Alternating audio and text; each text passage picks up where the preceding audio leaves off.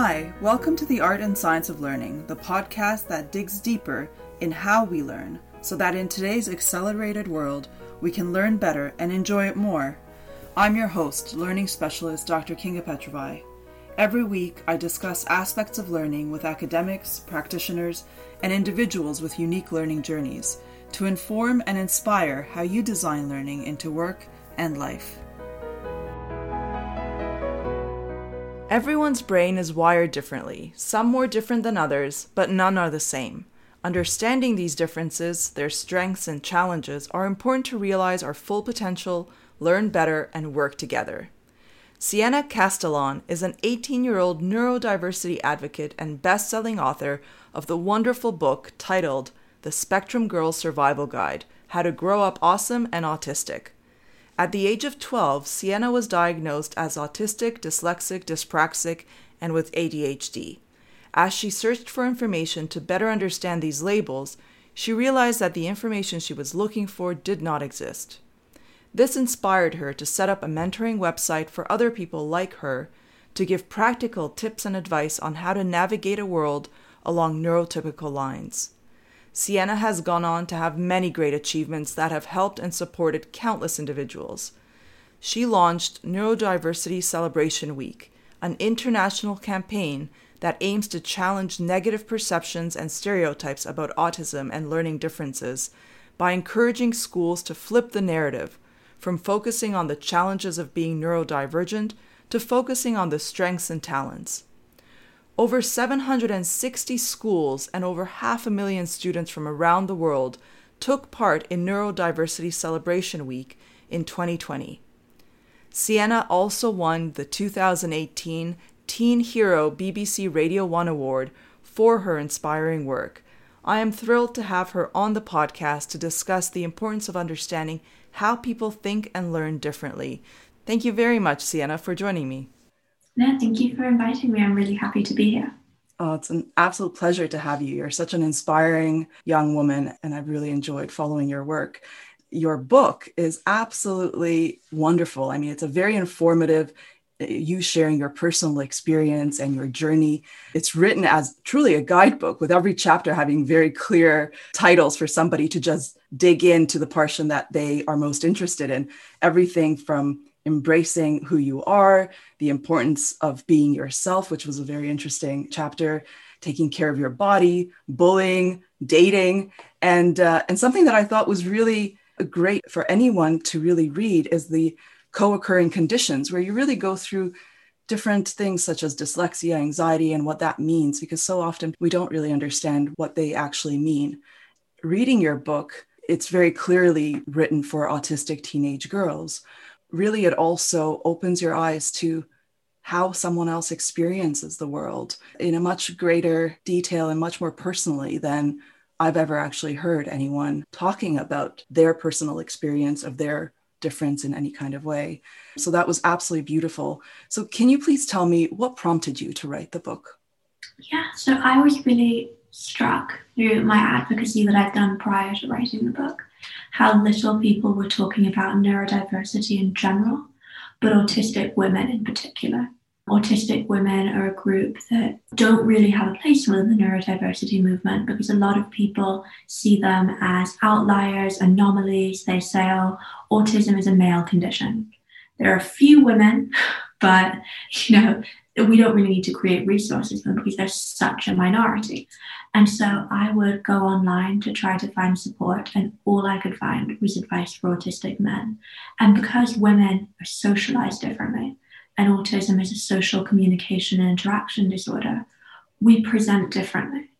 Mm-hmm. Um, you know, from a very young age, I had people commenting on the way I behaved, mainly because I was a woman. People would say to me, Oh, why aren't you smiling? Why aren't you making friends? I only wore one outfit because I had a sensory processing disorder. If I were a boy, I think I could have gotten away with that. But because I was a girl, I was expected to really take an interest in my clothes and have a variety of dresses that I wear. And so, so many mm. people would comment on it that it got to a point where I ended up conforming to the way that they expected me to present. And through that, I lost a lot of my natural autistic traits. And so when I would read books and articles written for autistic men, I no longer present it that way because of the way I'd kind of been shamed out of those depictions of my autism. And so I really wanted to create a guide designed for autistic women. And I wasn't shocked. I was kind of kind of expected it, but nonetheless, I was a bit horrified that the book that I wrote, the Spectrum Girl Survival Guide, it's the first book written for autistic girls by an autistic girl. That's amazing. And in this day and age, that should have happened a lot earlier. You know, there are statistics coming from the US that are saying that 5% of the population are autistic. Mm. condition that that's that is that common. There should have been somebody who wrote a book for autistic girls who is autistic girls before. Absolutely, and and you said that a lot of the material you were reading was not only written by men, but it was written by men who were not autistic. So, this type of personal experience and how you experience the world, it was really difficult to find that, which, yeah, it's, it's incredible why that didn't exist already. I mean, you have such a positive attitude and approach to the fact that your brain works differently. And in a world where everyone is trying to, although we say we appreciate differences, you've mentioned many times as well that there's this conformity, this pressure to conform. I loved your quote from the book where you say, Never be ashamed of being different. It is this different that makes you extraordinary and unique. I view my autism as a strength and advantage, a modern day superpower. Our brains are wired differently, which means we all see the world differently. I think that's absolutely beautiful. And so, can you please tell me about your superpower? Explain that. Yeah. So, for me, you know, when I was first diagnosed as autistic, I just heard a lot of the negatives. Same for all my learning differences. I remember with dyslexia for years, I was just told it's spelling and um, it's your reading, and those are going to be kind of awful, and that's it. That's what dyslexia is. At no point did anyone t- say to me, you know what, 36% of entrepreneurs in the UK are dyslexic. Mm-hmm. Um, dyslexics have this incredible creativity that wasn't yeah. explained to me. There was just this fixation on negatives. And through my neurodiversity advocacy, I started kind of realizing that a lot of kind of the cornerstones of my personality and my identity were coming from my neurodiversities. For instance, you know, my creativity, that's coming from my dyslexia and my ADHD. My greatest passion, which is my math and my physics, that came all from the autism side of things. I'm able to do these math problems mainly because of my logical way of thinking, mm-hmm. and also through the way that I'm able to visualize everything because of my autism. And so there are so many strengths that come with it. It was a real revelation to start kind of identifying all of these attributes that I had that I considered incredibly positive, that I was very proud of, and realizing that they were all coming from my neurodiversity, that my neurodiversity was a superpower and not a problem that everyone made it out that it was. Yeah, I love that. Exactly. I think that is just so incredibly important and inspiring to hear someone, especially someone so young, say that and to and to make that very clear and to think that way because that's exactly it. It's it's not something to be fixed. It's something to understand and something to embrace all the positive aspects and and work with the accommodations that are important. But i think that's important for a lot of people to understand. Even if they're not autistic or dyslexic uh, there might be something that actually is quite challenging for them. And your quote is just absolutely brilliant because I think it's such an important thing to look at. Well, actually, maybe it's allowing me positives in some way. And then let me actually think how can I make the challenges easier and work around it? What kind of reactions do you get when you say this to people? Yes, a lot of people kind of disagree with me. In general, I think that I really value the approach I have, and it's something that I haven't always had. Um, there was a time when I was very fixated on this idea, and, and the school system drills it into you. You identify your weaknesses and you spend all of your time trying to fix those. Mm. And so, you know, an example would be I'm dyspraxic, I'm really bad at sport. I spent a lot of my time focusing on the sport side of things, focusing on being able to catch a ball, being able to run, really dedicating a lot of time to fixing that. With my dyslexia, a lot of time to the spelling side of things. Um, trying to, to do well on my spelling tests, which was a losing battle completely. Um, that was what really people pushed me to do. And when you're spending all your time working on things that you know you're not naturally good at, it really affects your self-esteem because you don't see that progress. That's what people expected of me. But I reached a certain point where I decided this is accomplishing nothing. What I'm going to do is I'm going to identify all of my strengths and I'm going to work on my strengths. And so to this day, I can't catch a ball. I can't run. I um, I struggle to tie my laces at times, but I don't care. That's not important to me. I'm always going to be. I'm not going to be an athletic person, but I don't really want to be. I want to be a physicist, and I dedicated all my time. I redirected it from all these weaknesses to the strengths, and you know now I'm going to Stanford to study mechanical engineering. Congratulations! That's wonderful. That would not happen if I were still doing my spelling and my all of that. And so that's something that I really advocate for. And a lot of people disagree with that. They think, no, identify your weaknesses and focus on that. But I just think that that's not, it's not good for progress, but it's also not good for your mental health, you know, because it really does help your self esteem when you see progress. And I see progress when I'm working on something I'm good at.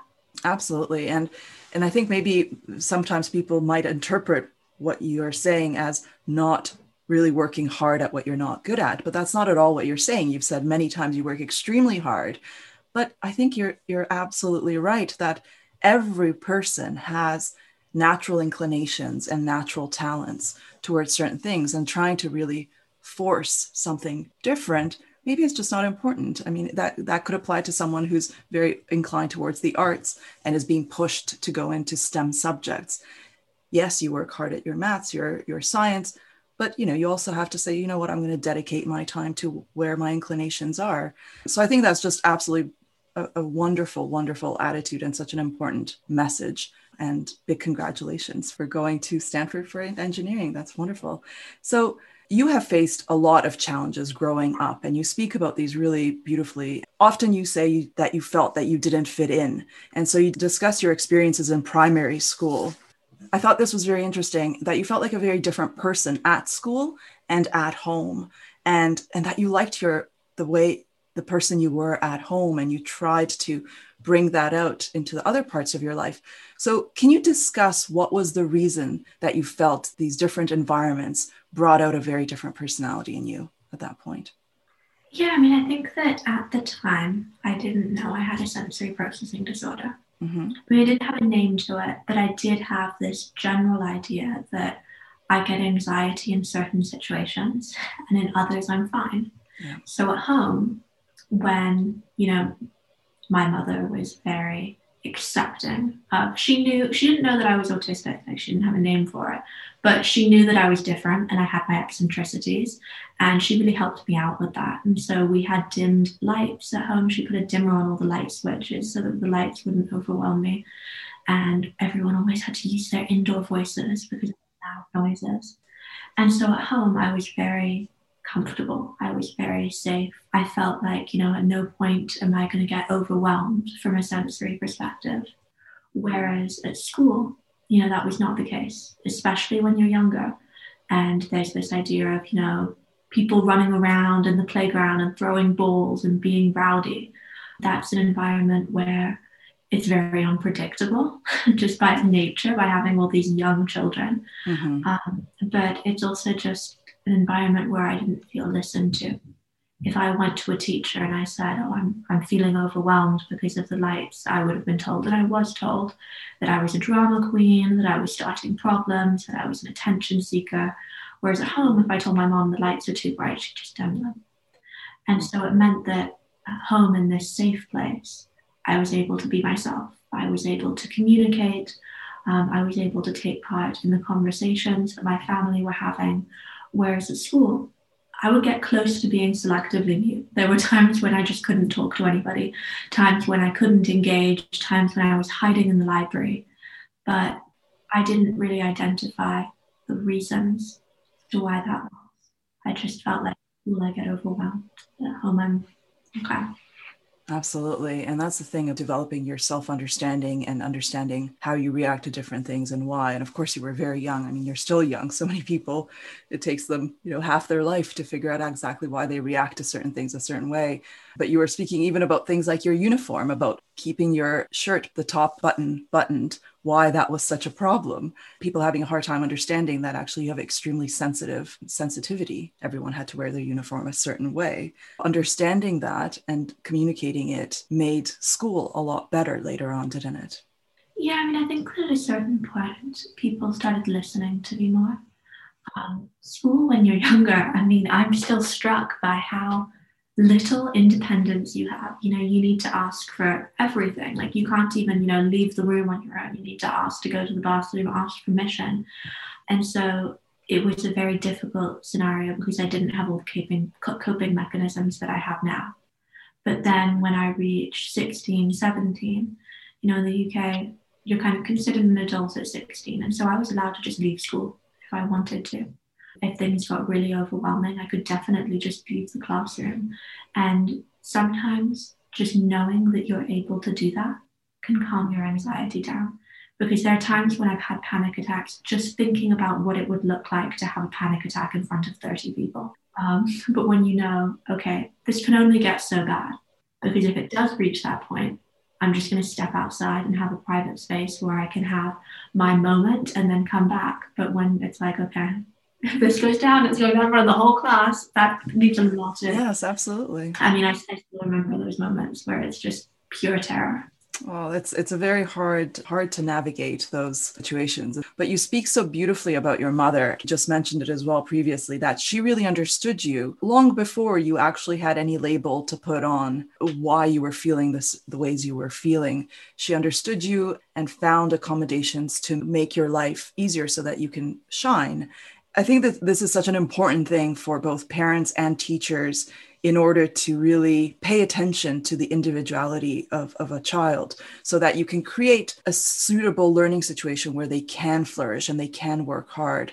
So, what did your mother see and understand about these early stages in your life? And what ways did she try to help you I think that with my mom, she's very open minded, but she's also a problem solver. And so it was the kind of thing where I would get anxiety over something, and she would be like, okay, why are you getting this anxiety? Okay, well, let's just fix that. Let's stop that from happening. And then that's not going to happen again. And then you're not going to get anxiety over it. It was just this problem solving behavior. Whereas at school, it's shaming it's not, oh, okay, so this causes you anxiety. Well, let's not do this thing anymore. Instead, it's why does this cause you anxiety? Why are you different? Why are you having a problem? Everyone else is fine with it. Why are you attention seeking? Why are you being the drama queen? Why are you being difficult?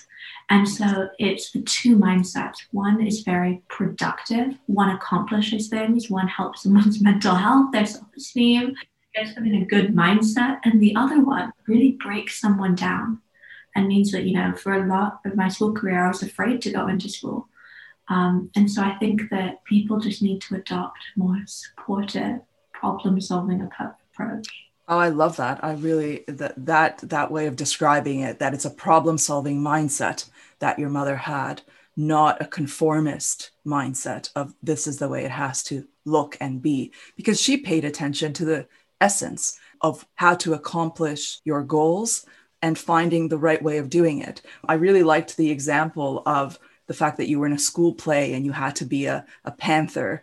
She didn't just say, okay, well, that's a problem. So you know what? Don't be in the school play.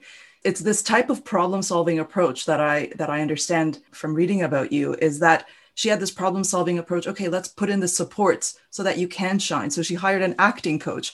You worked tirelessly. So can you just give a little example about that tiger situation? yeah, I mean, it was it was like sometimes I look back and I just laugh at my school experience. Okay. constant and drama. Well, here I had this play, and I was, I think it was like a panther. It was the Jungle Book, and I was Bagheera, and I was made to get into this like fluffy polyester onesie, and then there were these really bright stage lights that made everything really hot and it was a sensory nightmare. I had all this kind of anxiety around it. And then on top of it, I had this acting uh, this drama teacher who was telling me that I needed to crawl like a panther and I needed to behave like a panther and I needed to have this like slinky kind of fluid movement, which when you're dyspraxic is really hard to do because I can't even walk fluidly. Um, and then also when you're autistic and you're overwhelmed by everything, it's also really difficult to do. But she just saw kind of how horrible I was at this role. And she decided to um, tell the headmistress that I was purposely trying to ruin the play. Because mm. the only reason someone could be as bad as I was is if I was doing it on purpose. Mm. And so there was this long conversation about how I was going to be banned from the play. I was going to be the one person in my class who was banned from the play. Oh, um, that's terrible. But then, yeah, my mom came in and she was very supportive and she got me an acting coach. She was like, We're going to do this. We're, you're not going to be the one person who's isolated from this. We're going to make it happen. And so she really believed in me. Right. I had the most subpar performance as Bagheera, but she was so proud of me. She was front row. She came with her flowers. she was like, You were so amazing. Oh, so lovely. And, no, I, I still see that that video because they recorded it. I just hope that if I ever become, you know, a really well-known advocate, that, that never gets out because it'd be mortifying to have that online.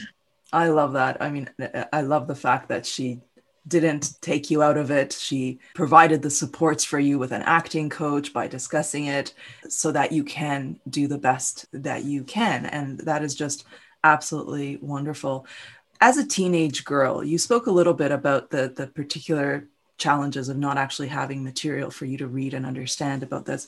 But as a teenage girl, it is particularly uh, challenging being autistic and fitting in with your peers. But even more so, and you speak a lot about that, but even more so as a teenage girl, culture of teenage girls is really based in social cues and innuendos and things that are not explicit which is challenging for someone who's autistic. Can you speak about what that experience was like? Because I think it's hard to understand the specific challenges that that come with a teenage girl culture and being autistic. Yeah, I mean, I really kind of struggled at school because people saw me as different and as weird, and I didn't really fit into any category. I would spend time with the girls they just seem to have their own kind of club and have these all like have inside jokes and just know things that I have no idea about. I mean, I still don't because I'm someone who I'm very in everything I do.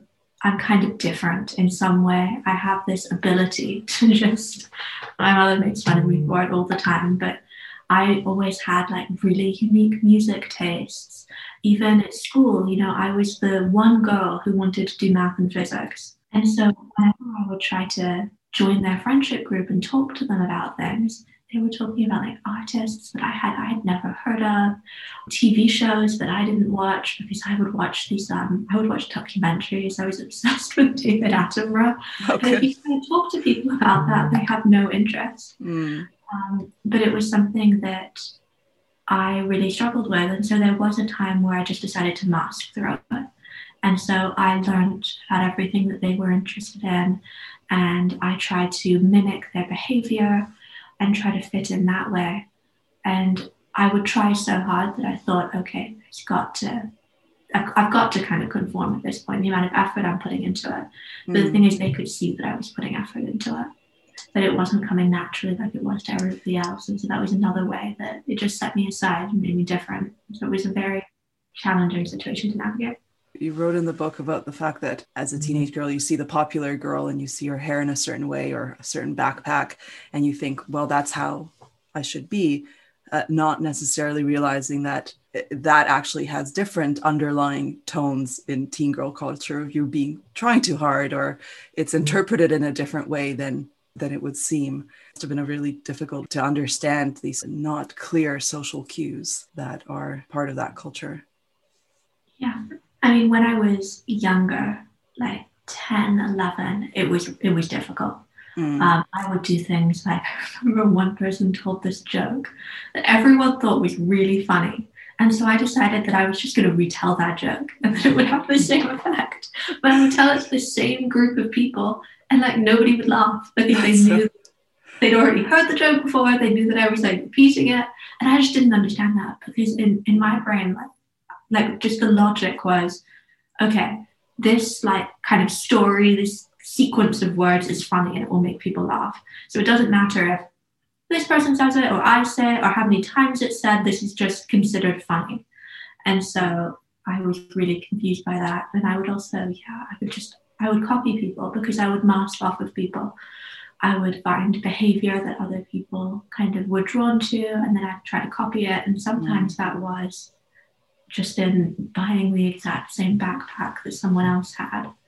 But you can't do that because that's seen as like, oh, you're kind of copying my style here. and I just didn't understand that. And nobody was really able to explain it to me until years later, just from experience um, and from being around this kind of crowd for the time that I was. I kind of figured it out. And now I look back and think, I can't believe that I ever thought that telling the same joke in front of the same group of people was going to go over well well that's i mean that's such a good example of seeing that different people's minds work differently and something that is obvious to one person or an entire group of people is not necessarily obvious to someone else i think that's such a good thing to to keep in mind you speak about how you try to integrate into school norms and, and cultural norms. Uh, one of the examples was things like shaking someone's hand and making eye contact, and that in primary school they were trying to teach you good behavior is to shake hands and look into someone's eye. That's something that really causes you a lot of anxiety. So, how did you navigate this world of fitting in with some social norms and learning to do that in, in a way that is still comfortable for you? I mean, I think that it was a lot of like my comfort kind of took a backseat. It was a lot of people forcing me to do things. It wasn't really a decision on my part. So, with the shaking hands, I went to a school where to enter the front door, you had to look the headmistress in the eye and shake her hand and say good morning. And so I just had to do that. And I would hold up the whole line, but it was something that if I wanted to enter the building, like had to be done. And so two years of doing that meant that I can now make eye contact and shake someone's hand. And then it was just things like I remember um, I was in the playground one day and parents were kind of coming in to pick their children up. And this man came up to me and said, Why aren't you smiling? Which, looking back, I had self esteem issues for years because of that, because I thought, oh my God, I behaved so differently. This person came up to me. Now my mindset is switched. And I'm like, who does that? Like, what kind of 50 year old man comes up to some seven year old who's just exactly. living their life with an environment that's so rude? It is. It um, is. But it's things like that where I had to make this decision between, okay, do I want to go through the discomfort of masking conforming, doing a behavior that isn't comfortable for me, mm-hmm. or be stigmatized and shamed for behaving the way I naturally do? And so a lot of the time it was just, you've got to mask to survive in mainstream education. And then now it's just been so ingrained that I do it naturally. It's not even masking anymore, it's just my way of communication. Like I can make eye contact Sometimes it causes me anxiety, but most of the time I can make eye contact easily um, just because of the years that I had to go through where it was difficult. But I wish that people had just left me alone. I, I, I still am horrified by the people who would just come up and comment on my behavior. Like, that's just, that's just so, Yes, that is unbelievable, isn't it? You said previously that you actually learn to look people on their foreheads because it looks like you're looking them in the eye to find these kind of different ways of accomplishing the same thing. As you said, you have to find a balance of how much conforming is really important and at which point do you say actually this is this is who I am. So do you feel like you've kind of found that balance for yourself? Yeah, I mean I think that um it's kind of been pushed into that where now I have all this natural masking that's just become my standard behavior that I can't really undo to go back to the way I was before because it's been so ingrained. But I do embrace my certain autistic elements that have remained. Like, no, I just don't like social situations, and that's fine. Like, I'm not going to force myself to go into, I don't know, people my age really like going to these crowded restaurants and crowded department stores. Yes. That's just like I completely embrace that that's not my thing. Like you can find me in the library and you can find me in my office, and that's it. Like I'm not going there. I've appreciated that as I've gotten older and learned more about my autism, I've started setting more boundaries. And that's something I'm not afraid to do anymore, and something that you just need to do to protect your sanity. Like we live in a world where it's designed for neurotypicals and neurodivergence are kind of an afterthought. And so creating your own space that is designed for you and your neurodiversity is really important. Well, you are far beyond your years because often it's university where people start figuring out where to put their boundaries and actually what they're not happy doing, that they should just be okay saying, I'm not happy doing that. You're far beyond your years and very wise. So, you have spoken about the dangers of having labels in our world and to the point where it might actually even impede medical diagnosis. So, can you talk about how are labels damaging and how should we be thinking differently about this? Yeah, I mean, I think that right now we kind of have this medical model of disability where people diagnose you. I mean, for me, I was diagnosed with my neurodiversities, and they're like, okay, so this means this. And there was also this idea of, you know, this isn't going to improve. You're always going to have these challenges. We're not really going to offer you any support. There was no kind of, well, let's look at you as an individual. Let's look at the unique challenges that your neurodiversities give you. So, for instance, for me, um, with my dyslexia, I have stealth dyslexia or mild dyslexia, which means that I can actually read just fine. It's my spelling that's a problem. And so for years, this label of dyslexia meant that everyone was critiquing my reading and assuming that reading was the problem. I went to schools where the SENCO would give me overlays automatically. Um, and she would say, okay, this will this will solve the problem that you're having with your dyslexia, this purple overlay. And there was no, well, let's look at you as a person. Let's look beyond the label of dyslexia and let's see how it affects you oh, your reading's fine. Okay, then you don't need an overlay. You need spell check. You need this instead. And especially with my autism, that was something that really made my time very difficult because people had this perception of what autism looked like and they were so fixed into that that when they heard oh you have this label of autism they just had this idea of how i was going to present that was always very different to the way i presented i had one teacher who assumed that I couldn't write notes because I was autistic. I, I still don't understand the logic of that. But just, you know, also with, with sensory processing disorders, there are a lot of teachers. Um, for me, I have pretty typical sensory processing disorder. I'm just hypersensitive to everything. For my sister, though, she's also autistic and she's undersensitive.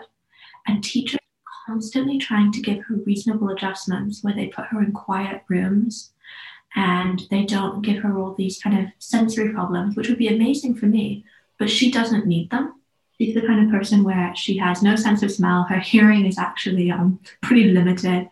And so they're telling her, like, oh, we're not going to put you into the slamming door. And she's like, but that doesn't bother me in any way. I need this other reasonable adjustment. This other reasonable adjustment is really going to benefit me, is really going to make me able to take part in the school community and do all of this. But they just think, oh, but that's not the way I think of autism. And so I think that we really need to start stepping away more from this medical model, this label kind of approach, and instead start treating people as individuals with their own characteristics, their own ways of presenting, and their own needs. And having an open dialogue about individuals saying about how they're experiencing something, and also others asking, being open to that discussion it's such an important thing, isn't it? I mean, your mother is such a good example of someone who paid attention. D- did she ask you how she, how you're experiencing something and trying to understand it? Yeah, I mean, there was a lot of trying to unpick things, and I think that in the school environment, you're expected to kind of have all of the answers, and teachers kind of they had this idea of I would come to them with a reasonable adjustment, and they would think, well, why do you need this now? Why didn't you need it earlier? And it was because I was just kind of discovering things. So, for instance, I was in a class where I couldn't see the whiteboard. Like the whiteboard wasn't straight on, it was kind of to an angle. And I really struggled to read the board and I didn't quite understand it. I thought it might have been the way the light was hitting the board and it was my autism. Four months into that class, I figured out that actually, even though with my dyslexia I can read well, I can only read head on. At an angle, I really struggle. And so I went in to tell them this is something I'm struggling with. And there was just this idea of, well, no, dyslexia is fixed. Reasonable adjustments that you asked for at the beginning are reasonable adjustments you should need now. How did this thing change?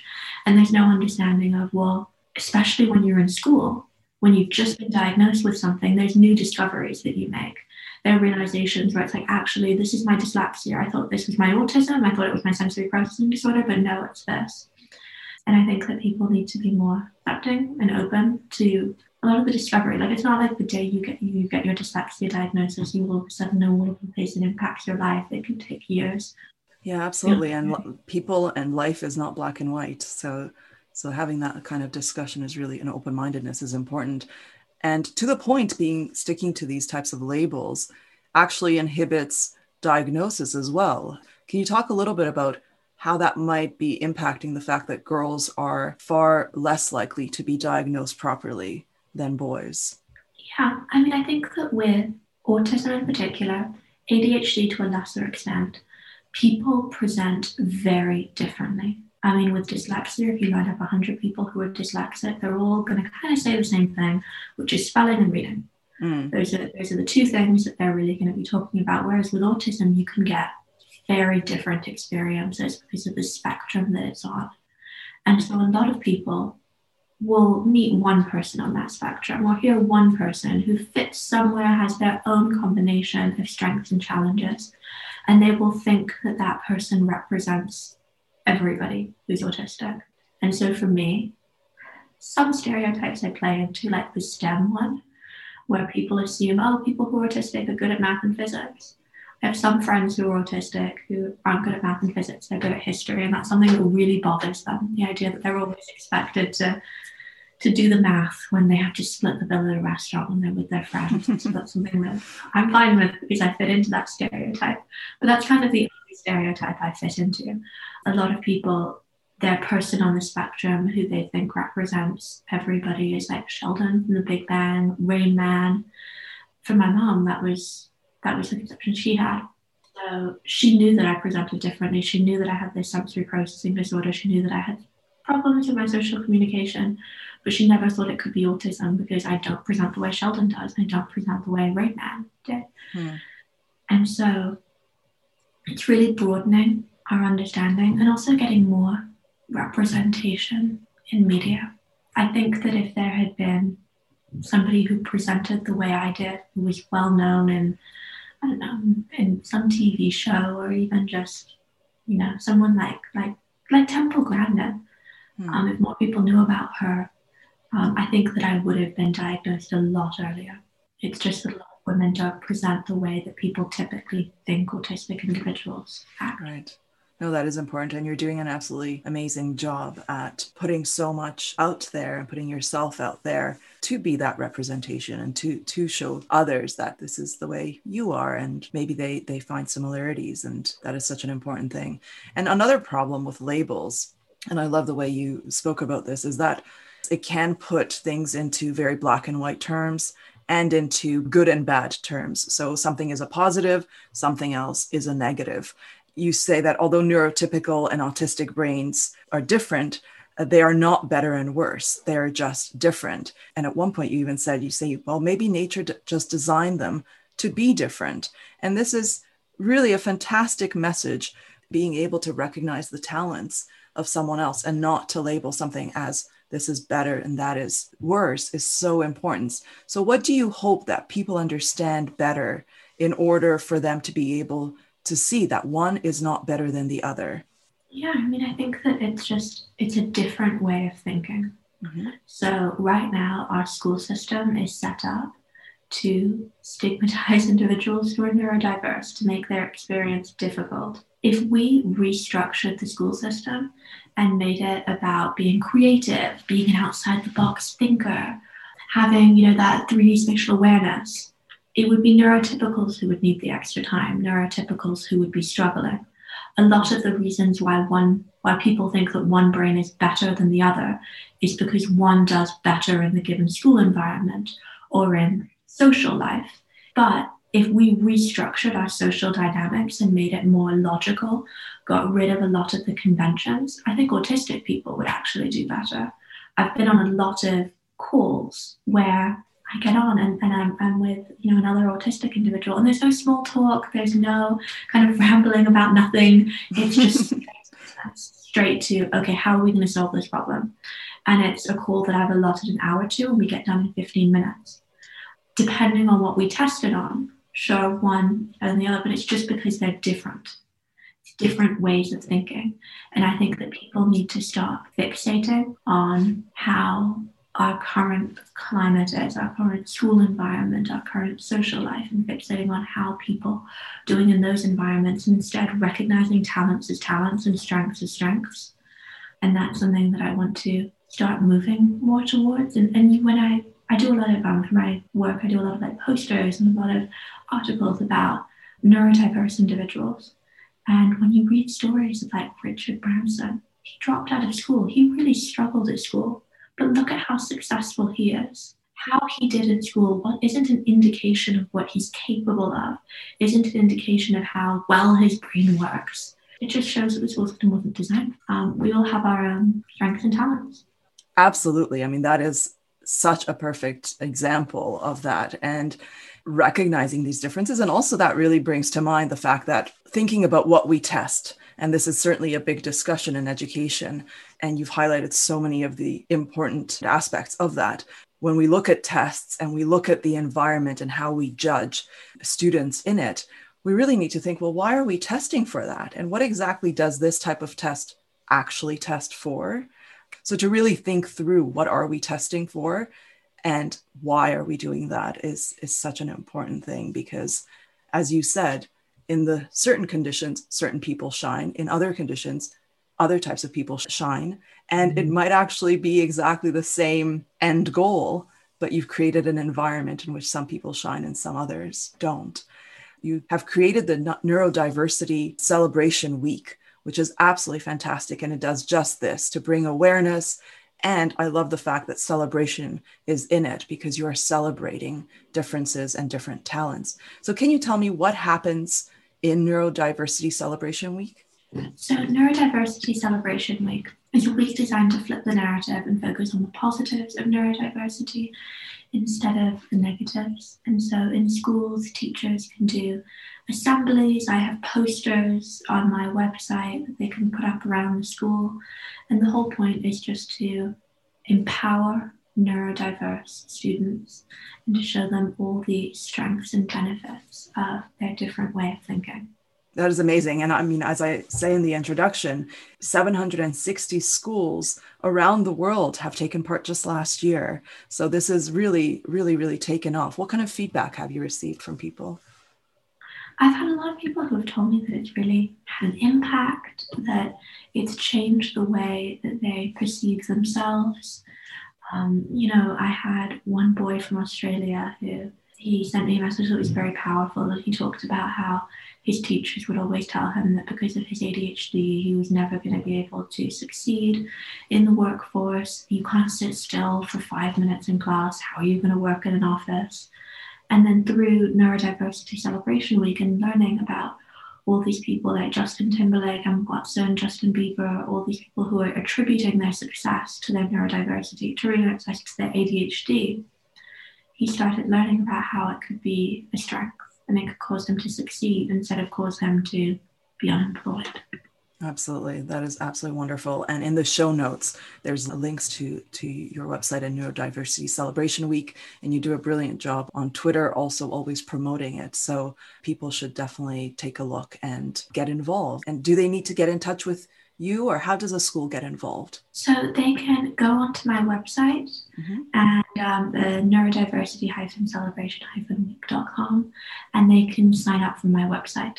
Okay, and then they will get information once they sign up. Perfect. And there's lots of great information on your website also for people to read. That's something to take a look at. So you have done so much in terms of your own self understanding and growth, and also in helping others, writing a book, creating this incredible neurodiversity celebration week that has really taken off internationally. I mean, your accomplishments just go on and on and won many awards. So you shared a little bit about you going off to university. So tell me what is next for you and what kind of projects do you have on the horizon? Yeah, so I have going to university, which is going to be a big step for me. Currently, I'm on a gap year. So I'm going to be going to a new continent because I'm based in the UK, and so I'll be going to the US. That's something that I'm really preparing myself for mentally because it's going to be a big change in routine.